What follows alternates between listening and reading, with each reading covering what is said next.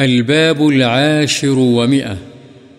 باب تكثير الأيدي على الطعام.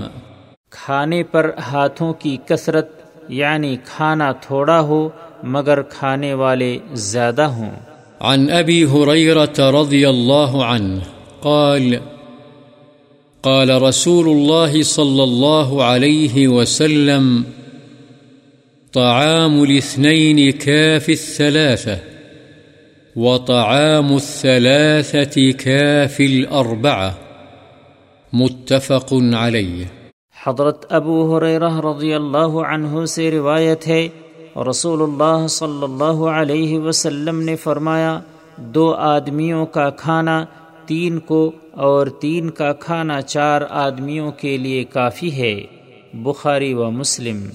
وعن جابر رضي الله عنه قال سمعت رسول الله صلى الله عليه وسلم يقول طعام الواحد يكفي الاثنين وطعام الاثنين يكفي الأربعة وطعام الأربعة يكفي الثمانية رواه مسلم۔